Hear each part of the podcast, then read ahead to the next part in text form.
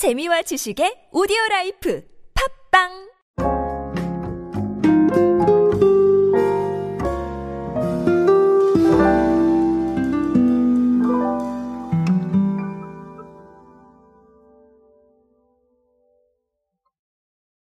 요즘은 아무래도 네, 굉장히 재미있는 사례들이 많이 나오고 있습니다. 사실 이 재미라는 게 꼭 웃긴 걸 말하는 게 아니라 상당히 좀 흥미롭기도 하고 기존에 생각했던 것과 좀 다른 그런 통계들도 많이 나오고 있어요.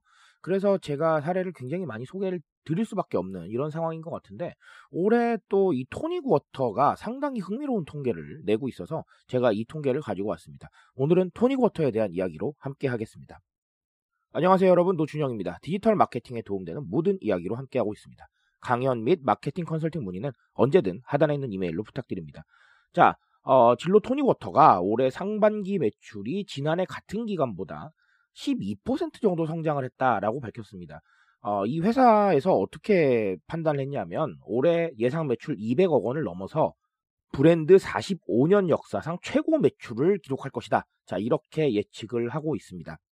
사실 이 토닉워터라는 게 여러분도 친숙하시겠지만 1976년에 출시가 됐습니다. 토닉워터 시장에서 거의 점유율이 한 70% 정도 된다고 하는데요. 주로 이제 서양 주류라고 우리가 얘기를 하죠. 자, 일명 서양 주류인데 진이나 위스키 이런 데다가 섞어서 마시는 용도로 많이 쓰였는데 어, 최근에 MZ 세대를 중심으로 이제 혼술, 홈술 뭐 이런 트렌드가 많이 벌어졌죠. 그러다 보니까 어, 이걸로 유행을 탔는데 도화선이 소토닉이었습니다. 그러니까 소주에다가 토닉 워터를 마시는 자, 이 소토닉이 인기를 끄니까 어, 2018년에 이 제품을 완전히 리뉴얼을 했고요. 뭐 깔라만시, 자몽 등 약간 좀 흥미로운 제품까지 선보이면서 변화를 택했습니다. 그런데 여기에 하나 더 뭐가 있냐면 대용량까지 좀 출시를 했어요. 그래서 어, 대용량이 나와서 600ml짜리 대용량 페트 제품이 나왔고, 근데 이것뿐만 아니라 또 250ml 캔 제품도 나왔어요. 어, 상당히 흥미롭죠. 저는 이게 굉장히 흥미로웠습니다. 아, 그래서 어쨌든 매출이 계속 오르고 있고 또 최고 매출을 바라보고 있다라는 겁니다.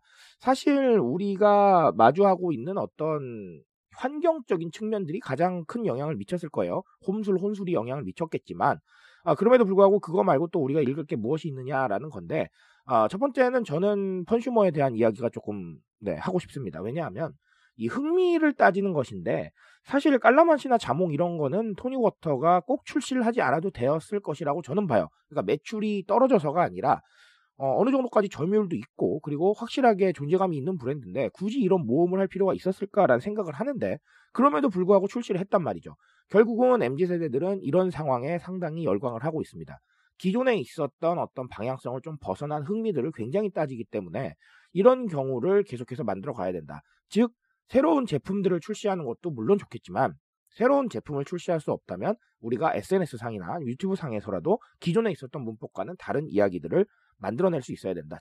A로 계속해서 왔다면 자 B로 갈 수 있는 용기가 이제는 필요하겠다라는 얘기를 아, 꼭 드리고 싶습니다. 저는 그런 부분들이 디지털 마케팅의 많은 부분을 차지하고 있다고 보고요.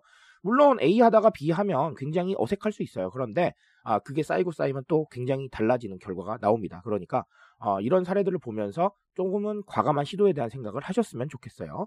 자, 또 다른 하나는 TPO입니다. 제가 TPO 말씀드리면서 어, 이 TPO에서 특히나 상황에 많이 주목을 하시라라고 얘기를 하는데 결국은 지금은 상황에 따른 공급이나 어떤 컨텐츠를 어떻게 보여줄 수 있느냐가 굉장히 중요해진 것 같습니다. 왜냐하면 각자 처해 있는 상황이 다 다른데 그 처해 있는 상황을 전부 다 소비에 반영하려고 하고 있기 때문이에요.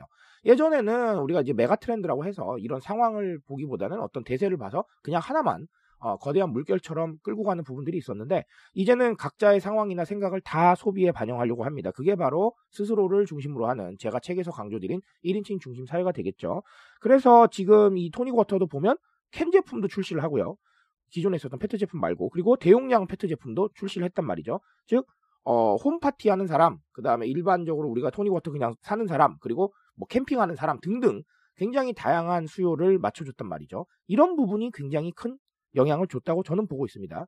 실제로 과자 업계에서도 자 과자를 대용량을 출시하고 소포장을 출시하고 자 이런 변화로도 매출을 끌어올린 사례가 굉장히 많습니다. 즉 굉장히 작은 변화지만 각자의 상황이나 소비 패턴을 반영할 수 있는 이런 작은 노력들이 어느 정도까지 마케팅 효과를 가져오고 있다는 거예요. 그러니까 이런 상황에 따라서 굉장히 다양한 상품과 콘텐츠가 필요할 것이다. 그리고 상품이 없다면 우리가 컨텐츠를 각자 생각하고 있는 방향성이 다 다를 거예요. 우리에 대해서. 그러니까 그 방향성을 전부 다 반영할 수 있고 그런 활용도를 다 반영할 수 있는 컨텐츠를 선보일 수 있어야겠다. 라는 얘기 오늘 드리고 싶습니다. 자, 그래서 오늘 토니 워터의 이야기로는 펀슈머에 대한 이야기 한 번 더 짚고 넘어가시고요. 그리고 각자의 상황을 반영할 수 있는 디지털 마케팅 프로젝트의 중요성에 대해서 꼭 고민해보고 넘어가셨으면 좋겠습니다. 제가 드릴 수 있는 얘기 오늘은 여기까지만 하도록 하겠습니다.